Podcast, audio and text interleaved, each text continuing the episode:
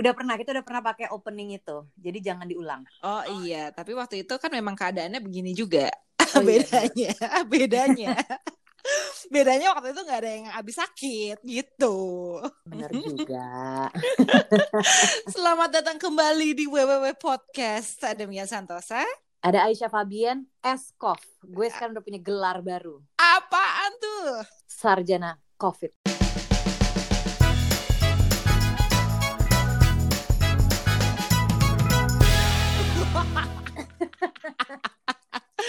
Oke, buat yang udah pada tahu, harusnya sih semua orang udah tahu ya. Lo kan udah ngepost juga tuh banyak banget yang GWS ke Aisyah gitu Gila. kan ada ber 4.867 orang Gila, gitu kan. gila, gila, gila, gila.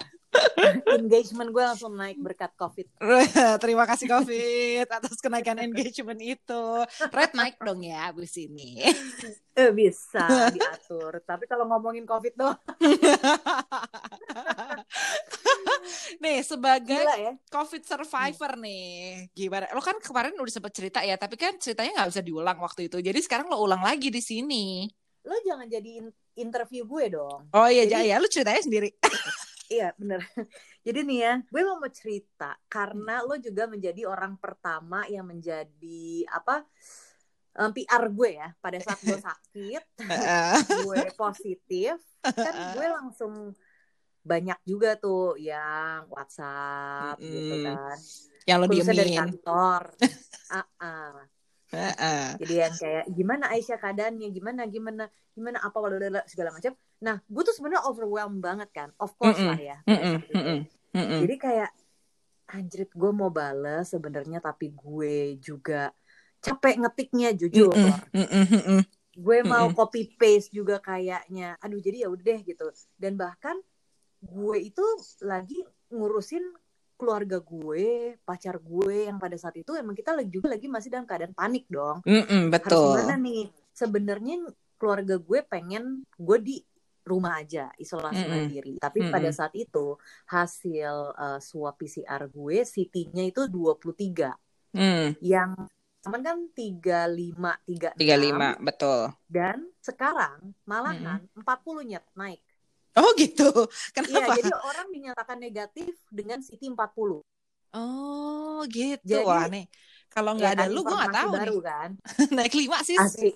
Namanya tuh susah banget loh. Ini ini tuh kayak ini ya, kayak ujian batas lulus adalah eh, lima setengah gitu. Terus tahu-tahu dibikin tahun tahun depannya batas lulus adalah enam. Hmm, kebakaran jenggot tuh yang 5,8. Dan itu tuh emang apa ya? Bikin City tuh survive or not gitu kan. Mm-mm, Tapi- mm-mm. Jadi gue juga baru tahu dari eh, ada dokter yang gue suka konsul tuh ada namanya dokter Vicky. Awalnya tuh kita ketemu waktu gue nge-host podcastnya pergi-pergi. Hmm. Terus eh, since then kita jadi kayak suka ngobrol-ngobrol kalau gue sakit apa nanya sama dia gitu kan. Termasuk pas Mm. gue COVID ini. Mm-mm. Jadi kita trace back lagi aja ya. Iya, kita mulai dari awal nih. Bentar. Ya. Karena Siti ini pada nggak ngerti nih kan. Siti itu apaan Hmm. sih Kak gitu biasanya. Nah, Hmm. Siti itu adalah ketika kita di PCR itu akan terbaca berapa sih Siti-nya. Siti itu kepanjangannya apa sih? Tapi gue juga nggak tahu sih kepanjangannya. Lo tau nggak? Enggak, contagious ya. Ngarang aja ya, dikarang aja. Pokoknya jadi Siti itu yang menentukan eh, kalau demam berdarah itu kan ada hemoglobin ya kalau kalau gua salah HB atau apalah Mm-mm, tuh di mm-mm, bawah sekian itu berarti lo demam berdarah. Nah, ini sama.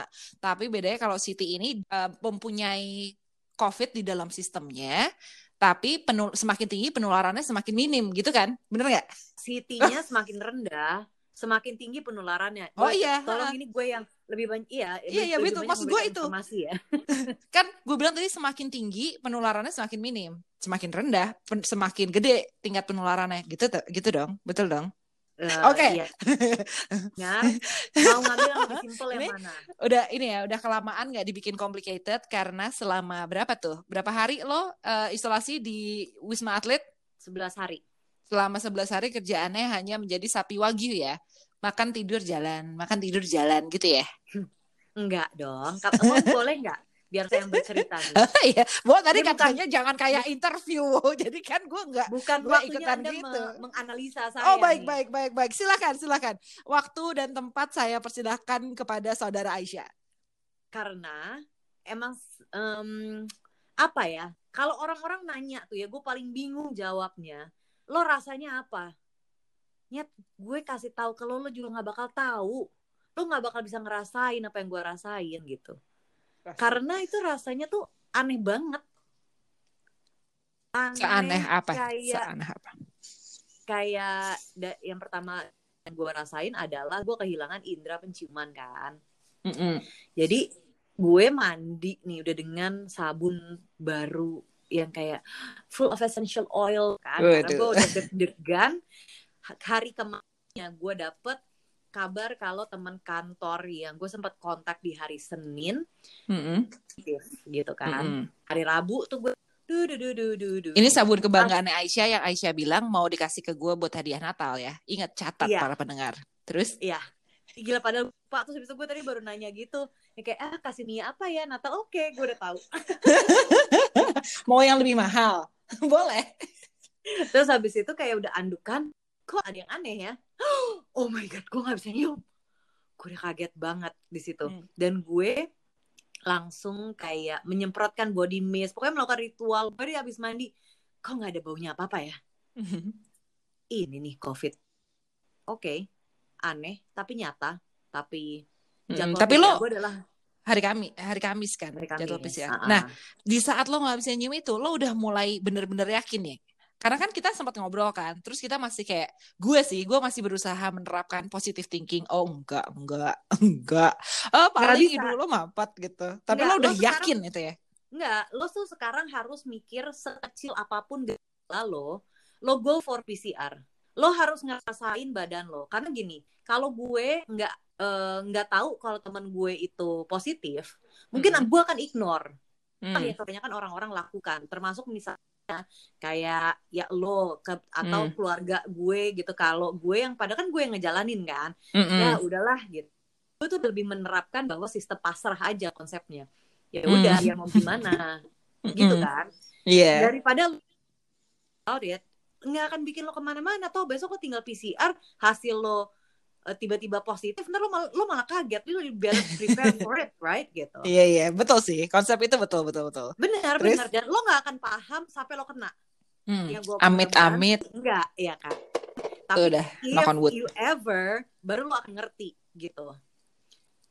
Karena semua bahkan yang sesama uh, uh, apa ya pasien aja gejalanya itu juga beda-beda gitu. Hmm. Jadi kayak gue ngomong sama si teman gue itu Mm-mm. gue udah gak bisa nyium gue bilang gitu Mm-mm. Hah? Ya berarti mungkin lo kenanya bukan dari gue Karena gue gak bisa nyium itu Seminggu Setelah gue ketemu sama suspek mm. Jadi tuh lo gak bisa Bener-bener COVID tuh gak bisa lo apple to apple Betul. Ini menurut gue gak ada patternnya Mm-mm. Dan itu aja dari gejala ya Belum lagi Mm-mm. nanti untuk proses penyembuhan Mm-mm. Nah yaudahlah Intinya gejala sama gue itu adalah senyum mm-hmm.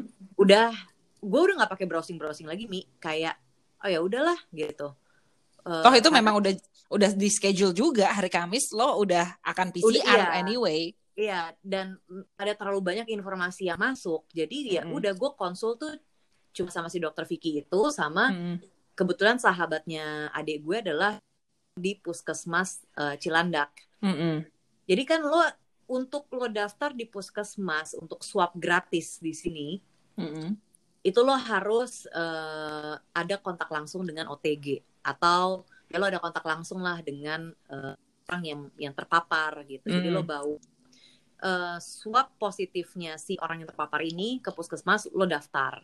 Nah hmm. ini gue udah didaftarin sama si dokter Hana namanya. Shout out. Shout out. Shout out. Thank you. nah ini si Hana ini udah daftarin gue.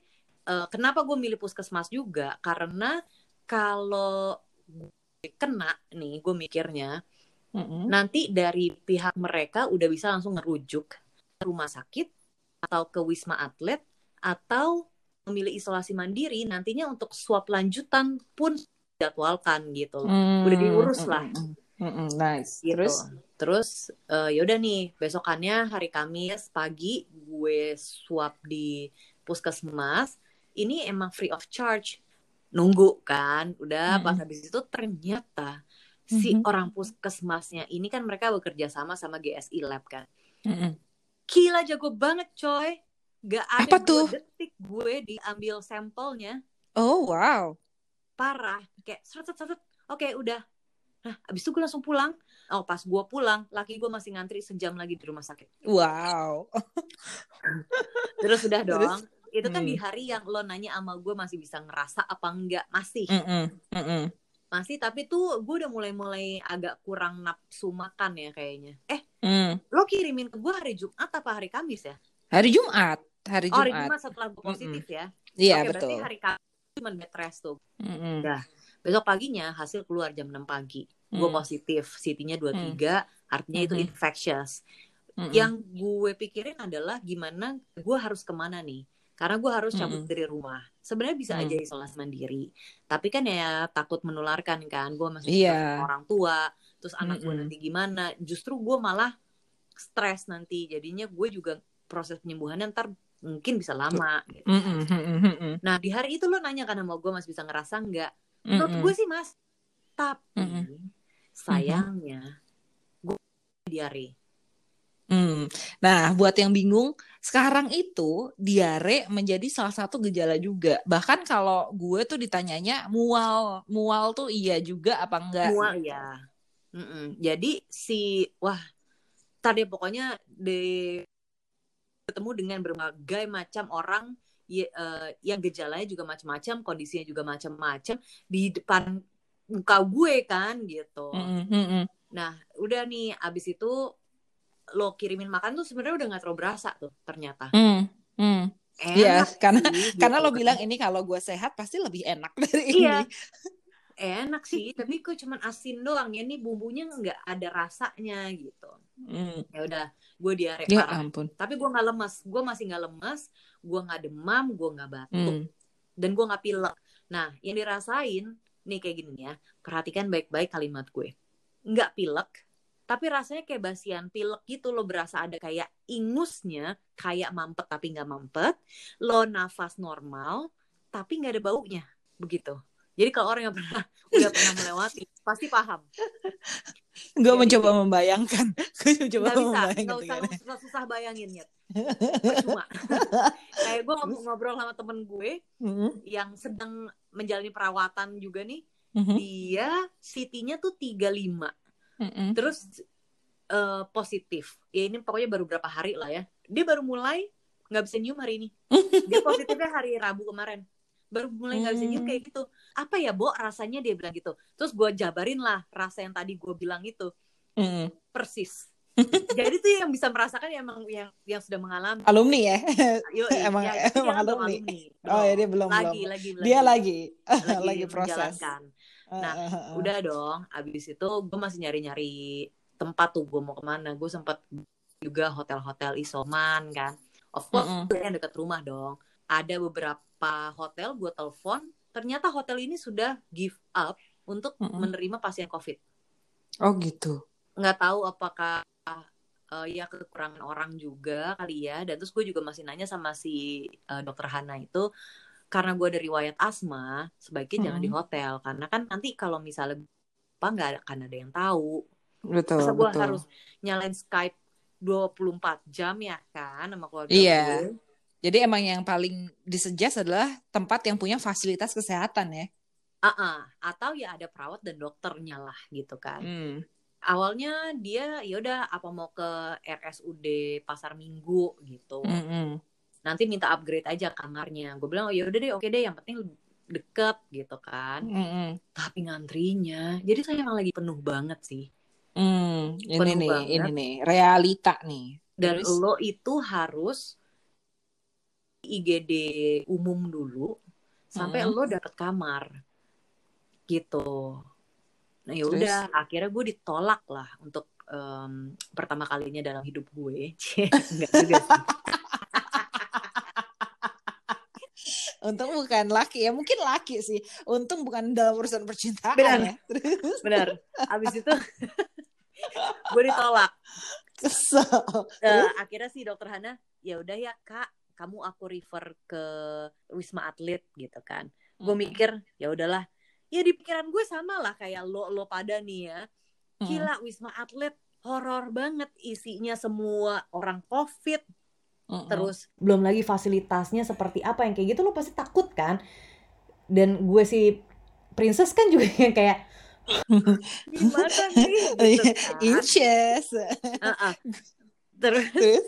ya udah akhirnya ya udah deh. Tapi gue juga mikir temen-temen gue lagi ada yang di sana juga nih yang si temen kantor itu. Mm-mm. oh maybe I can get through the day just fine lah ya karena gue ada temen gitu. Mm-mm. kira itu aja dulu ya udah oke fine.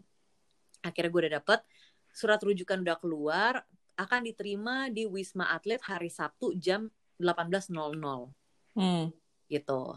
Ya udah gue udah packing packing kan ketinggalan. terus tiba-tiba baru dikabarin eh, kayak gitu. Jadi tuh dikabarin pas ambulans menuju ke puskesmas. Jadi, untuk lo menuju ke wisma atlet lo harus berkumpul di puskesmas. Sebenarnya Hmm. bisa juga untuk di arrange lo dijemput ke rumah tapi kan lo akan menimbulkan kegaduhan ya. Kegaduhan di komplek di itu. komplek ya kan? Wah Terus? belum lagi nanti stigma masyarakat ya kan? Betul. Akhirnya gue putuskan untuk gue ke puskesmas tapi maksudnya lo Hmm. juga nggak akan lah dapat special treatment untuk lo dijemput sama ambulans unless lo udah bener-bener parah puskesmas pun menyediakan eh, layanan untuk di disinfektan Hmm. itu Terus? lumayan Oh, banget menarik kan sekali, menarik. Terus? yang nggak menariknya adalah gue sampai ke puskesmas karena itu hari Sabtu jadi sepi dong Mm-mm. Eh, nanya nih sama petugas, permisi Pak, Assalamualaikum, saya atas nama Aisyah, saya mau ke Wisma Atlet.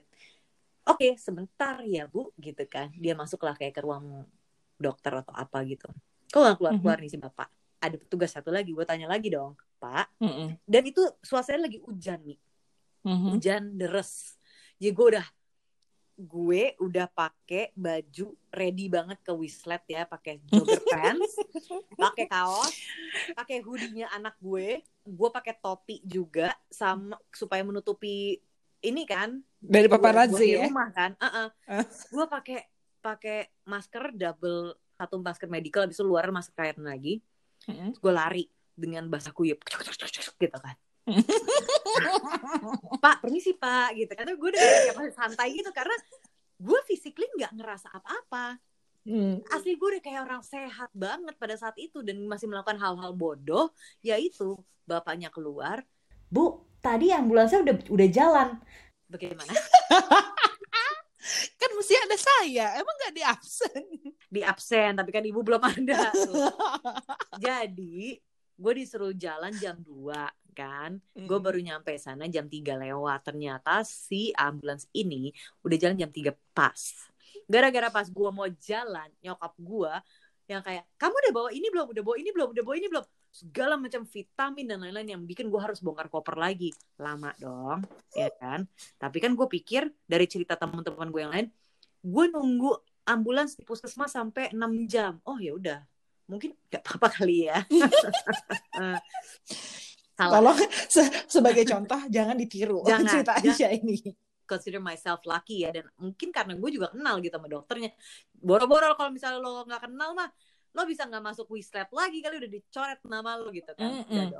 gue pulang lagi ke rumah nggak tahu nggak lama setelah itu belum ada satu jam gue di rumah kak ada ambulans lagi berangkat lagi ya oke kali itu gue langsung berangkat kali itu gue langsung berangkat gue nunggu di puskesmas satu setengah jam it's okay sampai ambulans benar-benar datang jadi nyamukin. Dan kan gue lupa ya kalau gue positif ya dan gue covid ya. Gue disuruh nunggu kayak tenda dengan kursi-kursi bakso turunin aja mbak. Nggak mungkin ada yang mau bantuin gue dong. Ya kayak kita lupa nih kalau kita positif. Biasanya kan mas mas tolong kan? dong gitu. iya. Kayak gue juga bingung kok masnya nggak nolongin gue ya? Oh iya kan gue Iya. positif ya. Jadi gue duduk. Gue duduk habis itu aduh nyamuk lagi nih gimana ya gue muter-muter ke dalam puskesmas gue lihat-lihat tapi maksudnya di lantai bawah mbak boleh duduknya di sebelah situ aja oh iya kita lupa nih kita positif Bodor. Terus. meskipun gue udah full force ya Mm-mm. cuman kan ya tetap aja gitu dan emang gak ada orang gak ada orang sama sekali gitu terus eh, ya udah akhirnya datanglah ambulans Mm-mm. Bawaan gue adalah satu koper cabin Mhm. satu backpack Mhm. sama tiba-tiba ada teman gue ngirimin paket uh, Mhm. minyak kayu putih tapi ini minyak kayu putih satu liter gue bawa tiga buat dua teman gue lagi yang di sana juga jadi ada bawa kresekan gitu ya kan Supplier. Iya. Ini udah kayak udah kayak mau terbang, mau ini ya, mau mudik. Iya. Terus dibuka lah ambulans pintu belakang kan Cekrek, Mm-mm. gitu. Ada dua orang lagi di dalam hai gitu kan kenalan nih Eh, yang satu kayaknya seumuran gue dia sama ponakannya jadi Hmm. dia yang terpapar di rumah tuh bertiga satu lagi ibunya mereka Hmm. ini dari RSUD Pasar Minggu yang gue ditolak itu Mm, ternyata mereka juga ditolak mm. karena gejalanya ringan makanya dia Hmm. dikirim lah ke Wislet Nah, Oke, kalau gejala ringan berarti langsung wislet ya, bukan rumah Iya. sakit. Kalau rumah sakit udah bergejala berat ya, sedang dan berat jadi sedang, Sedang dan dan berat. Oke. lo kalau misalnya lo demam, lo sesek, batuk tanpa henti, nah itu lo bolehlah ke rumah sakit. Sebenarnya lo dengan gejala ringan lo ke rumah sakit juga boleh, tapi eh, kayaknya kasihan untuk orang-orang yang bergejala sedang ini juga banyak loh. Bener, habisin kuota ya. Mm-mm, kayak temen ki- itu kan waktu itu sempat ke- di- dirawat di rumah sakit kan, Mi. Betul, betul. Dia sampai pindah-pindah berapa rumah sakit. Gue rasa-rasa sih karena harus rebutan alat gitu. Mm-mm, mm-mm, mm-mm. Dan dia nggak sendiri lagi Kam- di kamarnya udah nggak bisa ada yang sendiri kan? Iya, Dia kayak jadi ber- kan, terus abis itu dia di gitu? IGD kan lama kan. Mm-mm. Tunggu ya, gue aus. Terus masih masih Ada suka pengaruhnya nggak nih? Gar- Gara-gara Iya, COVID ada pengaruhnya nggak nih? Enggak, enggak, enggak, tapi masih parno. Jadi kalau pe- tenggorokan lo agak kering yang kayak, Hah, aduh ini gue pernah ngerasain kemarin gitu kan. Udah nih akhirnya gue eh, si petugas ambulansnya tuh baik juga kan. Dia yang kayak, Mm-mm, oke udah siap gitu kan. Eh, Mm-mm. Kira-kira kita 25 menit sampai. Mhm. Gue pikir dari Cilandak ke Kemayoran. Kalau gue biasa ke DWP pasti lebih dari satu jam gitu kan. Bu, ibu naik ambulans. Benar, Betul, nggak ada ngiung-ngiungnya. nggak ada. Ngiung-ngiungnya dalam mobil. Benar. Ngiung-ngiungnya tergantung apa yang dipasang. Iya, betul sekali. DJ-nya siapa? Tergantung DJ siapa. Anyway, Hmm. gue sempat ngecek Google Maps dong. 51 menit. Gue lupa dia nyalain sirene, ya kan. Hmm. Ini disclaimer aja. Kalau lo naik dan lo sadar total ya. Sumpah nggak enak banget. Karena Sumpah, berisik kan? berisik banget. logikanya aja lo kalau misalnya ada ambulans di depan lo, di depan mobil lo, atau lo lagi jalan gitu, ada ambulans lewat, tuh ambulans ini berhenti sebentar aja, kan berisik ya. Parah. Ini lo di dalamnya, jadi lo Hmm. kayak all around gitu, Dolby Iya. Dolby Atmos. Atmos.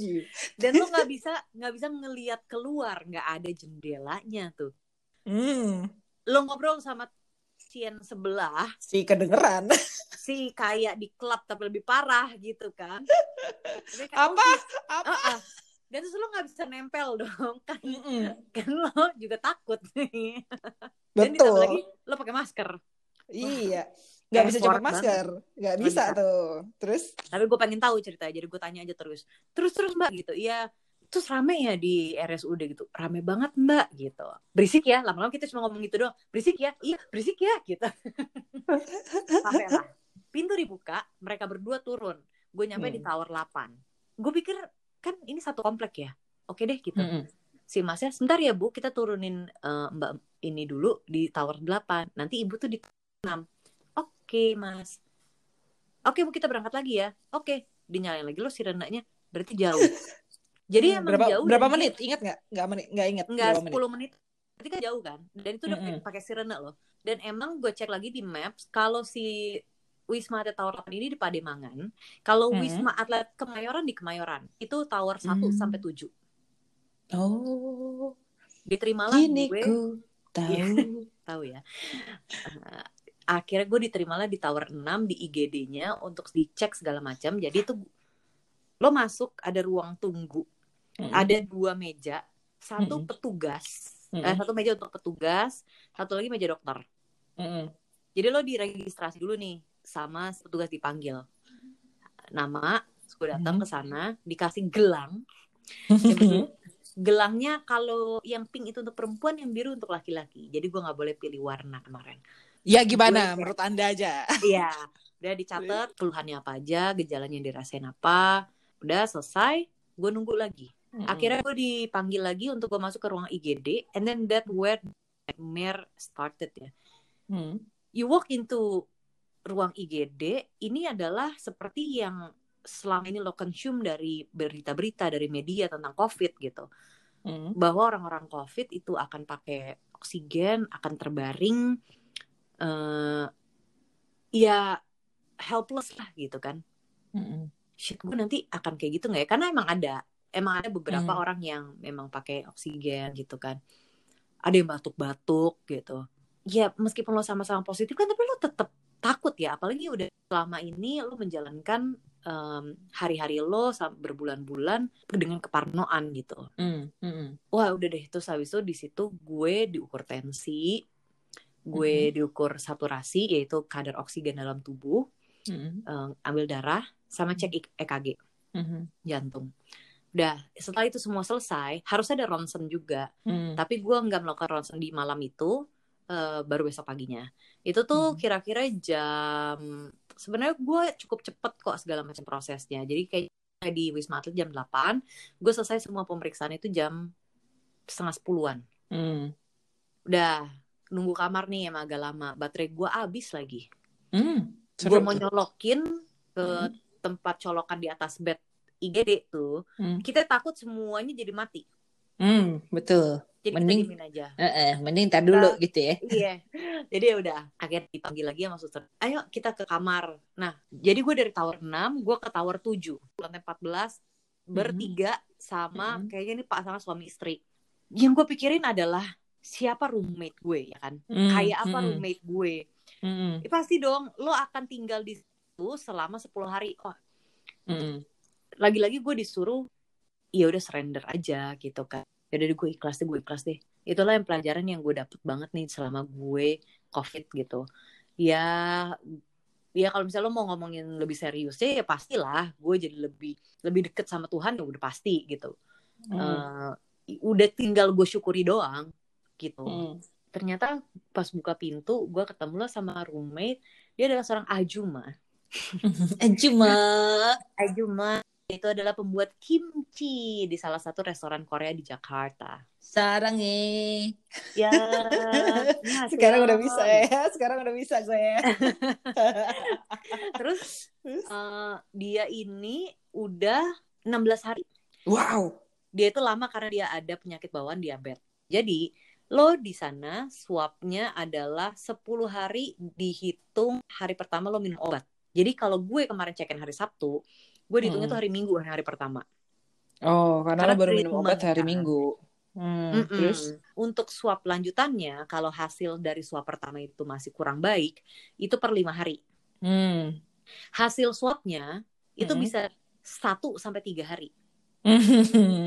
Karena apparently si Wisma Atlet ini, ini soalnya gue tanyain ke dokternya, kenapa bisa lama gitu dok, gitu kan? Kenapa bisa nggak Mm. pasti gitu? Karena Wisma ini dikirim ke Lab. beberapa lab.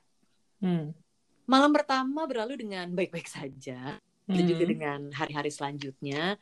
Jadi kerjaan gue di sana, hidup gue lebih teratur pastinya, karena gue bangun pagi itu waktunya untuk lo ngambil obat pagi dan makan pagi. Semua obat dan makan pagi itu ada di depan poli. Jadi satu lantai itu selalu ada polinya dan ruang Mhm. perawat. Hmm. Di poli itu tempat lo juga ngecek tensi, ngecek saturasi, itu juga dicek secara regular, at least once a day. Mhm. terus selalu ditanya juga keluhannya apa. Ya kalau lo nggak ada keluhan ya udah gitu. Dan kalau misalnya lo bilang lo pusing aja lo pasti lah habis Mm-mm. itu langsung dikasih kayak paracetamol kayak atau apa gitu. Ditambahin obatnya. Eh, terus dari kayak hasil darah lo dan segala macam di sebelumnya pas lo masuk itu menentukan juga makanan lo. Hmm. either lo perlu eh, diet khusus atau enggak. Jadi kayak si ibu itu dapat kotak makannya warna hijau beda sama gue yang warna putih Iya, iya gue lihat, gue sempat lihat makanya gue sempat bilang kan, gue sempat bilang sama Aisyah bahwa eh dari sepengetahuan gue nih, dari teman gue yang udah alumni Wislet juga, makanannya tuh banyakkan protein. Gue bilang gitu kan ke lo, Hmm, makanya gue hmm, kirimin beef beef gitu. Tapi ya mungkin itu disesuaikan juga ya sama orangnya. Kalau lo Iya. gimana? Lo dapat makanannya tipenya kayak apa? gue makanannya sama-sama aja. Jadi kalau misalnya gue sama si ibu dan gue tidak bisa membandingkan langsung kan. Gue sama si ibu makanannya bedanya tuh lebih di karbohidratnya. Dia dapat nasi merah. Padahal kan gue juga maunya nasi merah ya. Kayaknya kalau misalnya hanya untuk diet semata gitu. Dimarahin lo. Ah, lu ngerepotin doang. Iya, Terus? doang. Ya udah. Jadi dia nasi merah, gue nasi putih. Tapi basically proteinnya Hmm. Eh, dan ini kan catering dari ahli gizi ya, jadi ya you Mm-mm. don't expect eh, untuk juice full dan segala macam kan. Eh, ya udah, terus eh, ada lagi kayak makan pagi gue dikasih nasi lele, si ibu dapetnya oatmeal, saya gitu. Asli dikasih nasi lele bro gitu kan. Nah, jam 6, gue mau nanya nih sebelum gue lupa ya. Eh. Itu kan lo bilang tadi jam 6 pagi. Jam 6 pagi Hmm. lo harus ngambil makan pagi sama obat. Kalau misalnya lo nggak kebangun jam 6 pagi apa yang terjadi? bagus-bagus kalau makanan lo masih di situ. Hmm. kalau untuk makan mah bisa diambilin. Nah, abis makan itu, abis makan, gue biasanya akan gue memilih untuk lari lebih pagi. Karena pertama kali itu turun jam setengah sembilan, rame banget di bawah. Hmm. And then you feel like insecure juga kan, tetap kayak Hmm. gimana nih? Dan terus Biarpun udah positif tetap aja Iya. insecure dong. insecure dong. Karena Mm-mm. lo bisa eh, dapat gejala yang lebih parah kalau lo terpapar dengan orang yang sesama positif, tapi dia misalnya dia batuk, gue enggak. Hmm. Gue bisa ikutan batuk. Hmm. Hmm. Hmm. Hmm. Hmm. gitu. Eh, jadi ya lo tetap di situ konsepnya care of yourself man gitu. Hmm. Jadi ya udah jadi gue besokannya gue gue kalau misalnya turun olahraga tuh kayak jam 7 pagi gitu dan terus gue memilih untuk lari karena kebanyakan kan pada jalan. Jalan. Yang penting kan lo jogging, you get get Mm-mm. your body going gitu kan. Gue lari tapi ya lari gue juga nggak ambi ya. Nggak Usain Bolt lah ya. tapi terus habis itu oh kerumunan orang waktu gue lari sepi di situ kayak terus habis itu gue mengambil waktu berapa puluh menit untuk jemuran terus gue naik lagi ke atas dan kenapa gue lebih pagi supaya gue naik ke atasnya nggak ngantri dan liftnya nggak Hmm. full Gitu. Jadi gue abis itu baru makan lah nasi lele gue jadi gue paginya gue minum almond milk yang gue bawa dari rumah gue makan fit bar yang kayak gitu gitulah sama Hmm. buah karena lo selalu dapat buah dari si kotakan juga kotak nasi Hmm. Hmm. dan biasanya ke atas udah ada tuh kotak snack kotak Hmm. snacknya juga mewah isinya roti rotinya tuh ya roti yang menang tender pastinya ya Kesel. sama susu susunya Mhm. beragam ada Hmm. Ovaltine apalagi lah gitu kan oh atau eh, ABC kacang ijo yang kayak gitu eh, yang asinnya ada martabak atau tahu sayangnya tahu kriuk nggak ada tahu kriuk gue hilang sempat itu apa sih lo nggak ngelanjutin lagi ceritanya di stories lo cuma ngambil terus hilang terus udah gitu tiba-tiba ada di Oke. atas ya Jadi gini ya, di Wisma Atlet itu lo ada tempat paket dan Hmm. lo kalau ngirim paket tuh harus TNI dulu nyet. Jadi dicek lah itu semua. Hmm. itu gue udah pernah denger tuh Iya. Terus? Pos satu, habis itu lo ditaruh nih si abang Gojek eh, atau Grabnya itu si drivernya diperbolehkan masuk untuk naruh di meja. Meja ini udah per tower. Ada stationnya lagi, jadi dibawa lagi lah oleh eh, perawat nih petugas ber-APD ke Hmm. lantai bawah. Terus lucunya kalau di tower gue ditaruhnya di ubin. Jadi udah Hmm. dinomerin gitu, udah ditaruh per lantai. Jadi lo juga turun tuh lo nggak repot sebenarnya untuk mencari paket lo. Oke lo lantai Hmm. 14 udah ada di situ gitu. Hmm. Ini gue udah eh, sekamar sama temen gue. Wah, tahu kriuk enak sih. Jadi kita lagi jemuran. Selain jemuran di bawah, ada jemuran di balkon juga. Kalau di tower Hmm. 7 itu balkonnya lantai 12 sama lantai 16 Hmm. balkonnya tuh gede lo bisa olahraga juga lo bisa yoga sebenarnya di situ tapi jadi tontonan Hmm. Eh, lo bisa tiktok Hmm. lo hanya sekedar duduk-duduk aja gitu sambil dengerin podcast gitu kan terus temen gue pesen oke gue pesenin kopi ya kak gitu kan oke kita turun Hmm. kopinya doang yang ada tahunya kok nggak ada nih. Nah, akhirnya temen Hmm. gue curhat lah di grup. Jadi kita satu lantai itu selalu ada WA, WA grup. Itu di mana para perawat juga untuk kayak kasih cek tensi ya gitu kan. Ambil obat ya Hmm. ibu bapak gitu. Hmm. terus sama jadwal swab kayak gitu. Hmm. curhat lah temen gue akhirnya gini assalamualaikum cuma mau curhat aja nih tahu aja hilang gitu kan. Gue tambahin ini ada FTV terbaru tahu yang hilang gue bilang gitu beberapa jam kemudian dari admin kasih fotonya ini dia nih tahu yang dicari-cari dari tadi. Ketemulah tahu kriuk gue. Ternyata ada di mana? Nggak tahu pokoknya akhirnya ada di ruang perawat lah. Tapi besokannya martabak gue hilang tanpa jejak sampai sekarang. Cukup barbarian lah ya di situ. Survival mode gue untung didukung dengan kamar gue ini bersih. Hmm. fasilitasnya tuh lengkap ada AC ada hot water. Terus? cuman lo nyuci semua harus sendiri. Hmm. sih. Tapi itu lo bayangin apartemen ya. Jadi satu unit isinya ada dua kamar. Ada kamar kecil satu single bed. Gue di kamar kecil. Ada kamar besar isinya dua single bed. It- kayak mungkin lebih ke family gitu. Tapi kan Hmm. lo udah berdua dengan strangers satu Hmm. di kamar kecil satu di kamar besar selama gue di sana sama temen gue sih nggak ada yang masuk ya Hmm. kayaknya nggak lagi pula kan takutnya juga gejalanya beda dan segala Iya macam kan. betul. Nah, jadi kita kalau misalnya kayak makan tuh di di ruang tengah nggak ada TV tapi ada sofa dan gue bawa laptop kan jadi kita ya udah Netflix di ruang Iya. tengah. Yang penting ada wifi ya nggak sih? ada wifi kebetulan di kamar gue ada routernya sendiri Beh, cakep. lumayan Kesaksian Oh. dari temen gue yang eh, sebelumnya udah pernah masuk Wislet sebelum lo sih.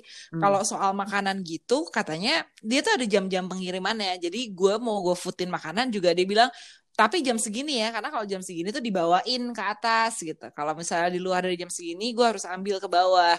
Jadi mungkin sebenarnya ada yang lost di delivery itu tuh.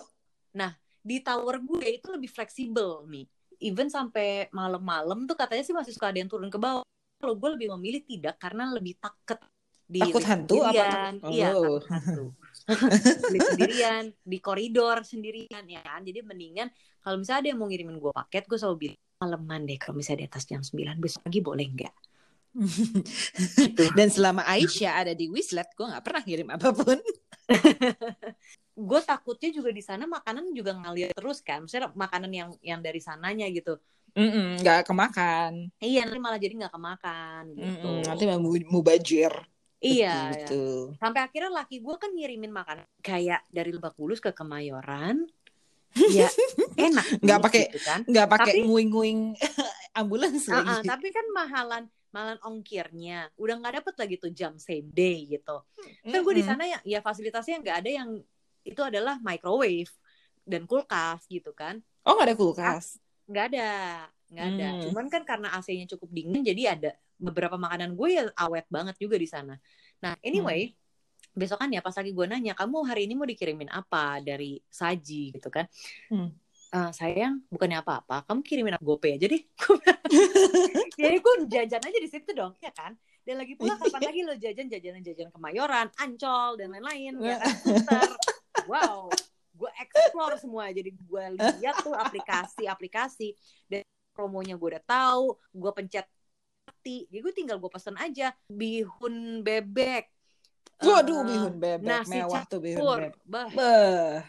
Bah, bah, Sama- bah, bah, bah, bah, hiburan. kalau bapak gue cuma pesenin dari awal jangan lupa pesen sate pejat Waduh, pesanannya bukan cepat sembuh anak sayang. Ya. Selain itu adalah makanan. betul sate padang hajat ini sate paling enak sejakarta gitu itu sate padang harganya tujuh puluh lima ribu satu Mhm. porsi isi 15 tusuk Wow, pakai ketupat wow.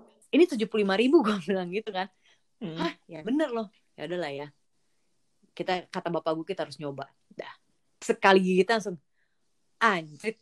Ini dia nih. Wagyu sih enggak, tapi malah nggak akan menemukan sate padang seempuk ini. Arah kita move on ke ritual gue dari hari ke hari ya gitu aja sama aja bangun jam 6 pagi ngambil makan obat jam 7 gue olahraga atau setengah 8 jam 8 habis itu gue makan Hmm, mungkin gue bobo siang terus Hmm. habis itu jam 12 makan siang sekaligus ya sholat zuhur gitu-gitu terus Mhm. habis itu free time dong nyet lu udah kayak direhab nyet kalau misalnya jam segitu ini tuh rasanya kayak direhab dari segala macam aktivitas lo gitu kan dibuat Hmm. teratur dan lain-lain gitu ya udah setelah gue memanfaatkan waktu untuk tidur siang karena gue merasa kalau misalnya gue kurang tidur itu gua, Hmm. gejala lo mulai tumbuh lagi Hmm. either uh, lo nafasnya panjang gue nggak sesek tapi mungkin karena gue ada asma ya atau Hmm. Mungkin itu pun juga hanya sugesti gue karena si covid ini kan main dengan pikiran lo dan mental lo tuh cukup parah gitu. Pasti susah untuk kayak semua orang udah yang kayak ngirimin lo ucapan semangat ya WS cepet pulih eh, stay positif ya. Iya mental lah orang yang ngejalanin gue dan lo nggak bakal tahu kalau apa yang akan lo rasain gitu. Jadi ya Hmm. itu eh, makanya harus sering-sering diukur kadar oksigennya karena adanya happy mixomia or something gitulah ya. Itu Hmm. adalah gejala COVID yang serem. Jadi orang-orang yang tidak bergejala ini atau bergejala ringan, terus lo Mm-mm. santai-santai aja, Mm-mm. terus kadar oksigen lo drop. Nah itu yang lo bisa sesek terus kritis. Makanya sih kadar oksigen ini tuh perlu banget diukur terus. Kadar oksigen ini kan batas amannya 96 ya, sampai Mm-mm. 99. Mm-mm. Makanya 94 nya gimana jantung lo nggak copot. Terus? Terus habis itu si perawat Ini masih ini ini masih bodor. Terus? kagak ya Oh, agak enggak. tapi tapi itu si perawatnya wah gawat nih Hah, gimana gua nggak makin panik kan ini gue Hmm. baru hari ketiga kayaknya Mm. gue kayak "Hah, akan ngerasain apa lagi gitu kan gue Hmm. gue baru yang kayak bangun pagi yang kayak merasa oh I'm Hmm. progressing gitu tapi nggak sesek kan bu enggak beneran nggak sesek enggak oke nanti dirasa-rasa ya karena harusnya kalau 94 itu udah sesek Mm. gue browsing nah nemu lah happy itu tuh Mm. Lu apa Mm. ya namanya nanya lagi dia sama sambil perawatnya dia sambil browsing loh. Terus? Iya tapi tapi gue lupa kalau misalnya yang di laptop gue internetnya gue matiin supaya kita di sini bisa lancar. Terus? Gue nanya sama dokter kan, mungkin nggak saya ngerasain itu? Nggak kalau itu proses bu. Jadi nggak mungkin yang sampai bener-bener lo lagi santai kayak gini sebetulnya nggak bisa nafas. Oke, oke. Terus? Akan sesek, tapi seseknya tuh pelan-pelan. Kayak lo pasti ada ngerasa, gue kenapa nih? Kok nafas gue gini ya? Gitu kan? Mm. Kan tapi udah Hmm. masuk ke pikiran lo ya. Ya udah. Mm. ada browsingan selanjutnya. Oximeter ini mungkin saja tidak akurat karena beberapa hal. Langsung yang pertama cat kuku. Oh, kuku gue tuh yang gel banget Star Wars ya kan? Apakah ini gara-gara kuku gue? Malamnya gue langsung dijadwalin ketemu sama dokter. Gue bilang kan, saya mau konsultasi sama dokter. Dok, tadi saya diukur 94. Oh, terus habis itu oximeter langsung OTW dong dari rumah kan. Mm. Gue ukur oximeter 98. Tenang tapi nggak tenang dong, ya kan? Mm. Terus habis itu pas ketemu dokter diukur lagi 97. Tuh kan? Gimana nih dok? Ya tapi nggak sesek kan? Enggak. Most likely kalau 94 lo pasti akan ngerasa sesek tapi nggak mungkin yang kayak sampai drah tiba-tiba pingsan gitu. Mm. Harusnya. Lo bener-bener harus ngerasain deh ini si COVID ini dalam tubuh lo tuh perubahannya tuh kecil-kecil gitu Mi. Mm. Tapi signifikan gitu kan. Mm. Kayak tenggorokan lo kering aja kan kalau misalnya nggak apa-apa ya lo minum udah gitu. Nah ini kan lo jadi yang kayak wah tenggorokan gue berasa kering nih tapi gue nggak batuk gue nggak apa itu kan salah satu gejala kan ya udah lo Hmm. minumin air makanya pasien covid itu disarankan untuk minum air hangat yang banyak gitu Mm. terus udah dok apa ini jangan-jangan gara-gara kuku saya ya gitu iya mungkin juga sih dia bilang gitu oh ini udah gue klepekin demi Mm. keukur sama oximeter. Jadi sebelumnya gue 94, setelah gue kopek dikit, baru tuh langsung 96, 97, 98. Nanti pakai pakai jari kaki aja. Hah? Emang bisa dok? Bisa juga. Sayang kan kukunya daripada dikopek-kopekin gitu gitu. Wow, dokternya baik. Dia sangat pengertian sama kuku gue. Oleh suster yang kayak Iya bu, copot aja bu kuku palsunya. Sus, ini nggak palsu, ini asli, tapi nggak bisa dicopot begitu aja. Paham dong, kalau pakai gel harus ke salon lagi, bayar Remove 10.000. lagi. Eh, cuman buat remove loh Bener, itu. dibungkus lagi pakai aluminium foil. Aduh. Sus, kalau kita bisa panggil nih Goglem, kita panggil dah. Eh, eh, masalahnya udah tutup juga tuh Google. Benar. Ya, yang servis-servis serupa lah ya.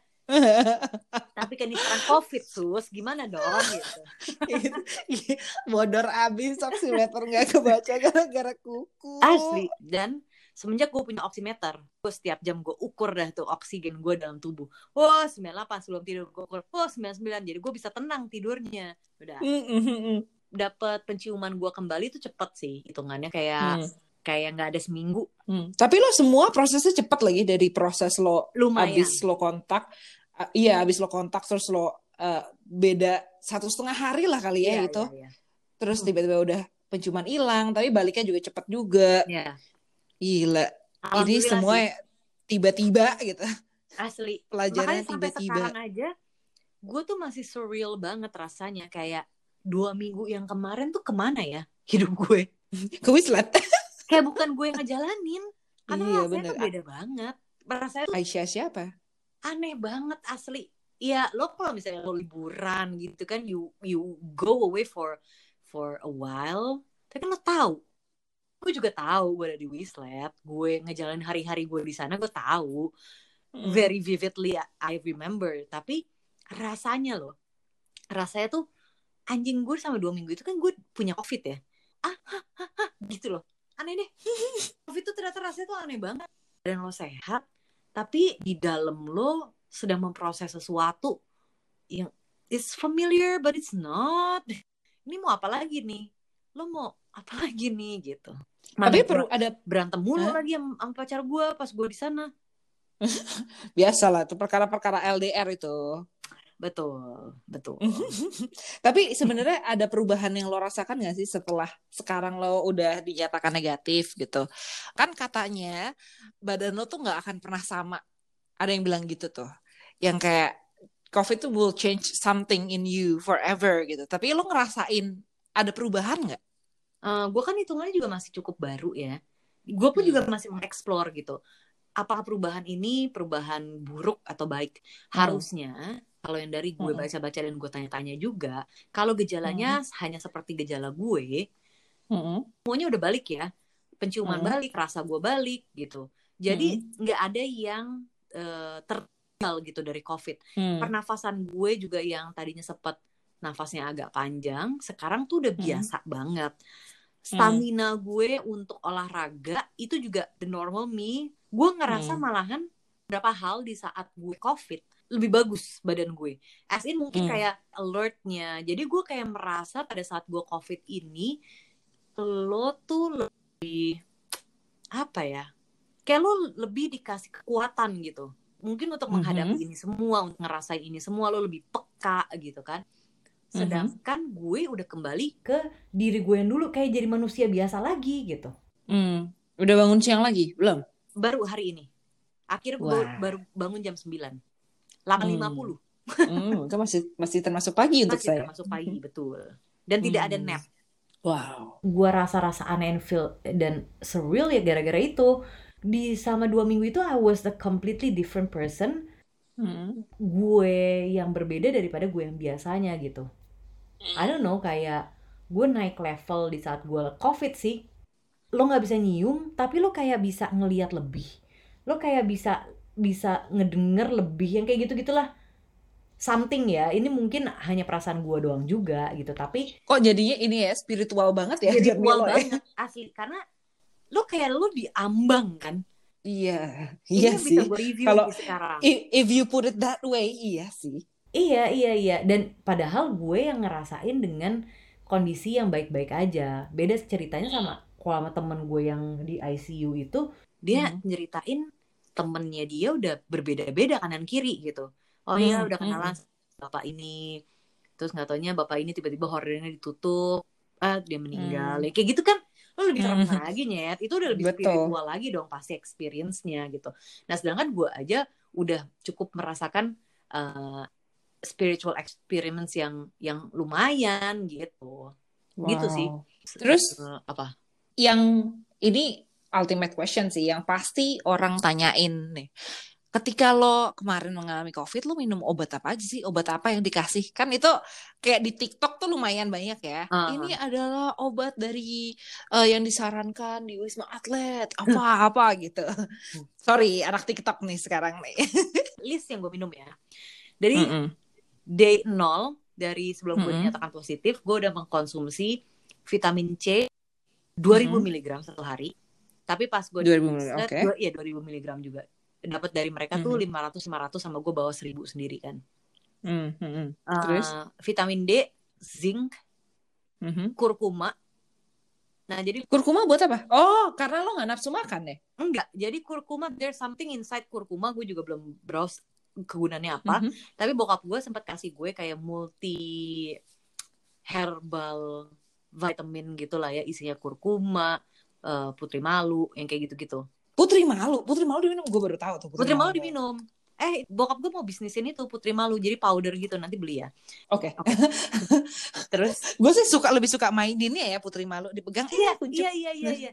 Nah, lalu gue minum clover honey, gue minum propolis. Ini udah nyampe ke sana ya. Dan sama bokap gue tuh punya kayak probiotik gitu, namanya Bioshafa. Jadi Hmm.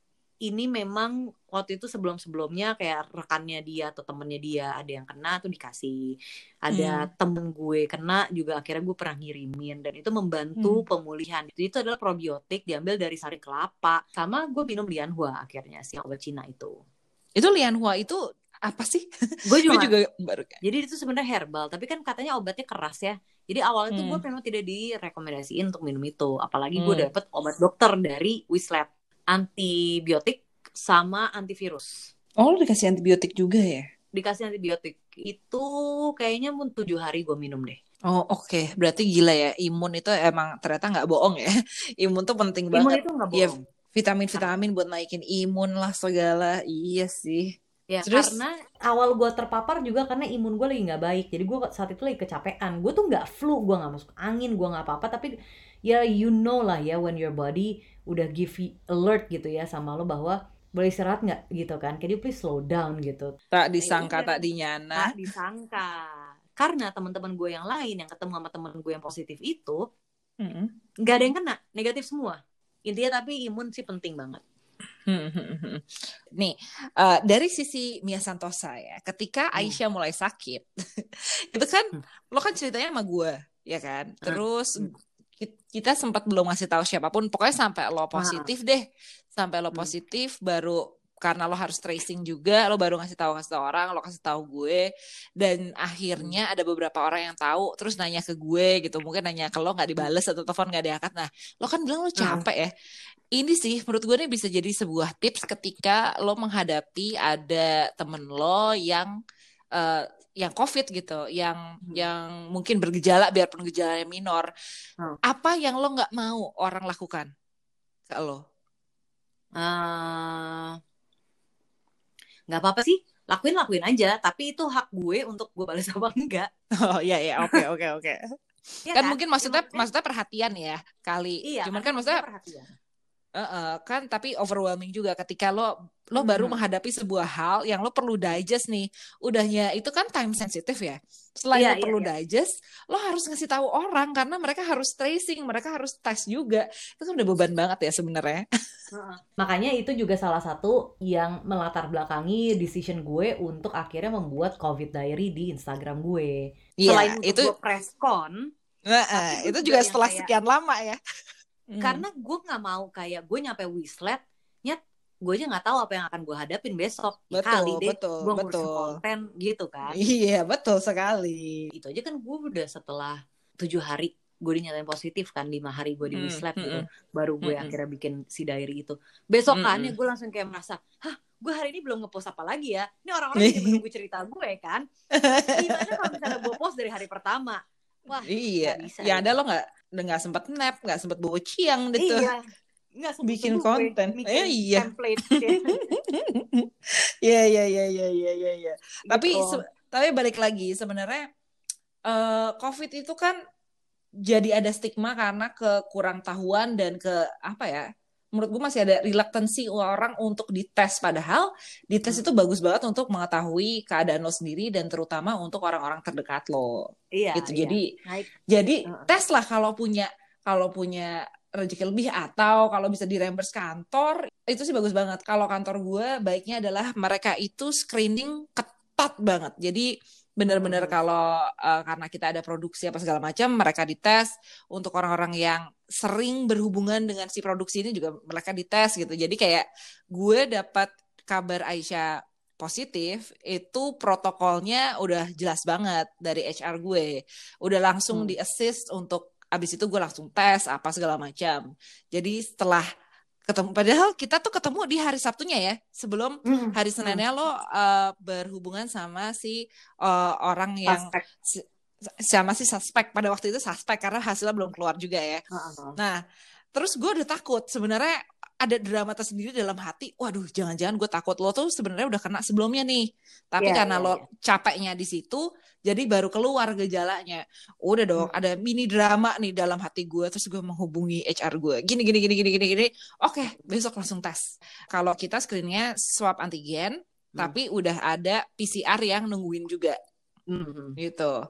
Jadi eh, emang berlapis berlapis-lapis banget sih. Cuman dengan antigen, oh antigen gue non reaktif, aman, tapi tiga hari kemudian harus antigen lagi. Jadi gue dites lagi tiga hari kemudian. Harus tiga hari kemudian, nanti minggu depan tes lagi ya, langsung dites lagi gitu sih. Jadi gue Asli, bersyukur, bersyukur banget gue ada di lingkungan yang memang conscious banget orang-orangnya untuk ngetes. Jadi Hmm. ketika ada satu yang positif, nggak nggak langsung yang kayak lo sih keluar keluar, lo sih ini kan kadang kita nggak bisa hindarin Iya. ya kalau kita harus keluar, kita harus kerja cari Uh-uh. uang dengan ya ki- kita akuin juga resikonya memang tinggi banget Hmm. gitu. Tapi yang penting tes sih, tes itu udah kayak nomor satu dan juga Asli. ketika lo tes terus lo positif kan sebenarnya lebih enak juga ngedengar orang yang kayak oke ya udah lo pasti cepat lo pasti akan bisa sembuh Heeh. lo kasih semangat gitu instead of hah kok bisa? Kena dari mana? Hmm. kena dari siapa? Kapan kenanya? Kok bisa? Kenapa lo buka masker? Iya. kenapa lo itu sih. Itu yang bikin capek. Itu bikin capek. Dan terus makanya yang ya dari covid diary gue juga gue lebih pengen orang-orang tuh lebih accept gitu. Because that's what I did gitu kan. Awalnya sesikan supaya lebih aware. Dan jangan takut Mm-mm. untuk tes kalau tes Mm-mm. lo came back positive Mm-mm. gue udah membuka nih membuka window gue lo lo bisa lo tanya sama gue gitu tentang pengalaman-pengalaman gue jadi banyak banget juga orang yang nggak kenal gue tiba-tiba yang kayak kak gue sebenarnya nggak bergejala tapi karena gue denger cerita itu gue kemarin baru habis meeting sama di kantor gue memberanikan diri untuk tes ternyata gue positif Mm. Mm. Mm. terus ada yang kayak kak gue udah 14 hari di rumah sakit gitu kan. Sebenarnya pa- Mm. eh, padahal gejala gue ringan. Terus gue nanya boleh nggak gue ke wisma atlet? Terus kata dokternya ya boleh. Tunggu aja hasil swab yang ini. Terus gue Hmm. bilang dong ya mudah-mudahan sih hasil swab yang ini udah negatif ya jadi nggak perlu ma- mampir lagi juga. Toh udah 14 rumah sakit gitu kan. Katanya Mm-mm. benar dia negatif. Jadi maksud gue yang paling penting dari covid ini selain lo minum multivitamin dan segala macam untuk imun lo Mm-mm. lo perlu diasup dengan positif energy Mm-mm. jadi lo juga sebagai temen, sebagai saudara, kalau si pasien ini nggak ngebales, tapi percayalah positif energi lo tuh udah nyampe. Mm-mm. Jadi jangan jangan di, makin diteror lagi gitu. Jadi ada kayak temen gue juga yang kayak, eh mau video call, dia video call nggak gue angkat, karena I didn't feel like it gitu kan. Maybe I need my time alone to fight this. Bukannya gue yang tidak ini loh, tapi kadang-kadang ya memang it's very overwhelming gitu. Eh, Mm-mm. dan gue pun juga masih masih utang banyak yang belum gue balas gitu. Mm-mm. Tapi percayalah bahwa energi positif kalian ini dengan dengan sesimpel ngetik tiga huruf GWS itu tuh nyampe banget. Ba- Itu tuh udah gue syukuri banget pada saat itu gitu. Dan gue mendoakan hal yang sama tanpa gue harus mengetik gitu kan. Oh. Dan terus eh, itu sih dari situ terus habis itu untuk awareness untuk menyampaikan kayak bahwa emang lo nggak sendirian mungkin lo juga masih bingung apa yang rasanya covid lo bisa membandingkan dengan kayak pengalaman lo pengalaman gue lo mau nanya apa gitu juga gue is very open gitu untuk itu gitu Eh, Mm-mm. dan ya gue jadi konsultan covid sih sekarang gue cukup cukup happy ya gitu which is nggak apa-apa juga gitu bahkan Oh, ternyata jenjang karirnya setelah jadi eskof itu adalah konsultan COVID. bener covidolog Covidolog. Tapi senang sih dengar Aisyah udah ketawa-tawa. iya betul. Itu penting banget tuh, jangan takut tes dan sebenarnya ini bisa di browsing juga sih kalau ketika gue tuh orang yang sangat galak dan gue orang yang sangat strict sama protokol kesehatan. Karena kalau ada teman gue Noel Noel gue gitu ya, apalagi Noelnya bukan di baju gitu, Noelnya di tangan, gue tuh pasti akan kayak orang geli gitu, jangan pegang-pegang. Gue gitu, gue pasti akan nanya, misalnya dia gitu, jangan pegang-pegang dong, lo kapan terakhir tes? Terakhir gue ketemu sama teman-teman gue, gue gituin. Ya gue berharap gak ada yang tersinggung ya, karena ini gue bilang gue tuh parno banget. Hmm. Memang gue parno banget. Gue tuh ke mana-mana sekarang ya gue bawa lo tau kan hand sanitizer gue yang kecil yang Ah. isinya alkohol Ah. pure itu sama sama tetesan peppermint dari yang living Mm-mm. serot-serot gitu sekarang gue beli yang eh, buat surface surface Oh, disinfektan ha, ha, ha, ha. Kan sekarang gue lagi terpaksa juga bekerja di luar rumah bahkan di luar Jakarta gitu ya. Gue sebelum masuk ke mana pun gue semprot semua. Terus kemarin gue sempat kumpul-kumpul sama teman gue karena kita nggak punya pilihan lain untuk tidak berkumpul dan juga kita mengusahakan ngumpul yang paling safe. Jadi kita nyewa kamar hotel yang gede gitu. Hmm. Gue masuk yang pertama gue disinfect semua terus gue pilih satu kursi gue disinfect kursi sampai sampai gue puas gue duduk di situ pakai masker udah nggak gerak-gerak lagi Iya, terus iya, iya. ketika ketika teman gue nyolak-nyolak gitu gue nanya lo kapan terakhir tes terus gue bilang baru kok baru tuh kapan baru minggu lalu rapid test rapid test yang mana kan karena banyak ya sebutannya ada Iya. Eh, serologi kadang disebut rapid test, eh, swab antigen kadang disebut rapid test. Tapi ini rapid test yang mana nih? Rapid test yang dicolok jarinya terus ditetesin.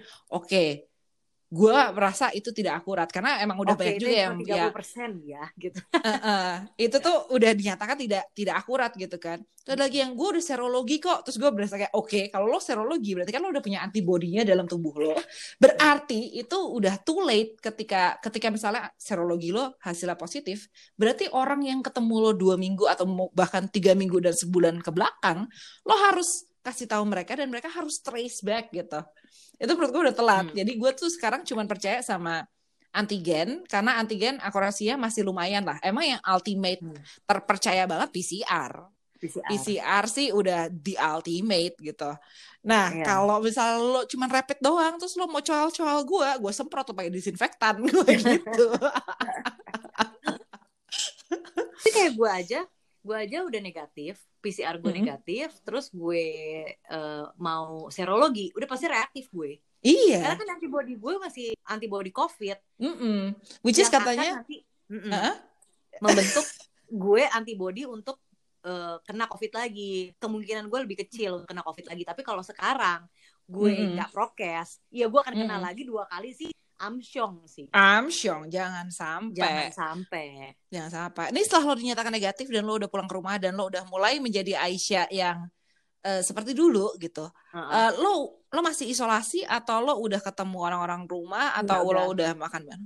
udah ketemu orang-orang rumah karena memang gue udah berkali-kali nanya sama eh, konsul dokter sampai bokap gue juga nanya dokter pribadinya dia kalau udah Hmm. negatif ya negatif jadi gue Oke. udah sama aja seperti kalian. Sekarang mungkin di sekarang ini ya window period gue sampai bener-bener si antibody gue membentuk untuk penolakan covid gue lebih rentan mungkin daripada Mia misalnya gitu. Karena kan gue baru sem- ibaratnya gue baru sembuh sakit kan. Jadi gue masih masih bisa nih untuk kayak kena lagi gue pas dikabarin gue negatif sama perawatnya by phone kan by WhatsApp phone terus habis itu oke ibu niat apa rencananya mau pulang kapan? Jam berapa? Oke saya masih nasi malam. Oke kalau gitu ibu di kamar aja ya. Jangan keluar keluar kecuali nanti ngambil makan. Hmm, Karena hmm. tetangga-tetangga gue positif. Bener gue bisa sih. kena lagi di hari itu untuk gue positif lagi. Itu ngeri sih.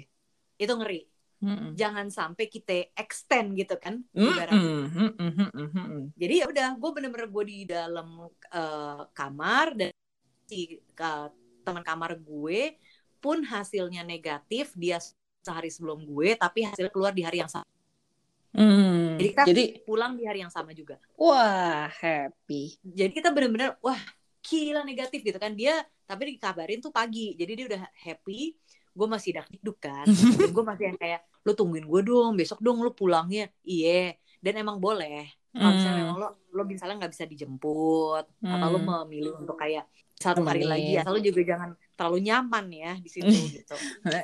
Betul. Gratis Betul. sih, tapi jangan terlalu Iya. nyaman. Tetap masih dapat makan sih gitu kan. Tapi lo udah berani untuk ketemu orang lain di luar keluarga lo apa belum? Eh, pacar gue udah dia udah ke rumah terus setiap hari gue udah ketemu sama nyokapnya juga Eh, kemarin gue sempat groceries tapi cepet Ya gue nggak bisa bohong juga kalau misalnya gue kangen dunia luar kan. Mm-mm. Tapi gue parnonya udah separno lo mi. gue udah yang kayak gue megang jeruk aja kalau misalnya semprot gue semprot dulu tuh jeruk gitu kan. Tapi pada akhirnya gue pakai sarung tangan gitu. Pokoknya gue udah udah udah udah lebih parno lagi karena kayak nyet ya kali deh gitu kan gitu. Kayak gue tiba-tiba ngerasa "Hmm, udara lagi gak enak banget kan. Gue ngerasa tenggorokan gue kering aja yang kayak shit gitu. Tapi lo udah makin parno, cuman Makin parno betul. Cuma menurut gue mungkin nggak nggak perlu berlebihan juga kali ya. Tapi eh, lo emang harus ngejaga, lo harus lebih alert sama badan lo itu yang paling penting. Eh, kalau lo emang ngerasa nggak enak badan sedikit aja, ya udah lo jangan ke mana-mana. Betul. Yang kedua, kalau lo udah mulai ngerasa pilek kah, batuk, gak enak tenggorokan, lo tes. Dan lo isolasi supaya lo nggak membahayakan yang lain. Karena bisa aja eh, imunitas atau ada penyakit bawaan di anggota keluarga lo yang bikin dia lebih rentan untuk terkena COVID. Yang harus gue perjuangkan adalah stigma orang.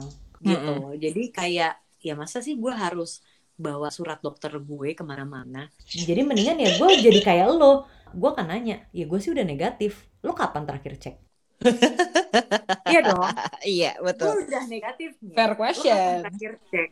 ya maksudnya kasarnya gitu ya gitu jadi eh, mudah-mudahan sih dengan lo pernah terkena covid tapi lo udah negatif dan proses untuk lo negatif ini standarnya pun juga sudah dinaikin kan Eh, dan itu harus ada pernyataan dan tanda tangan dari dokter bahwa lo telah lulus lah gitu.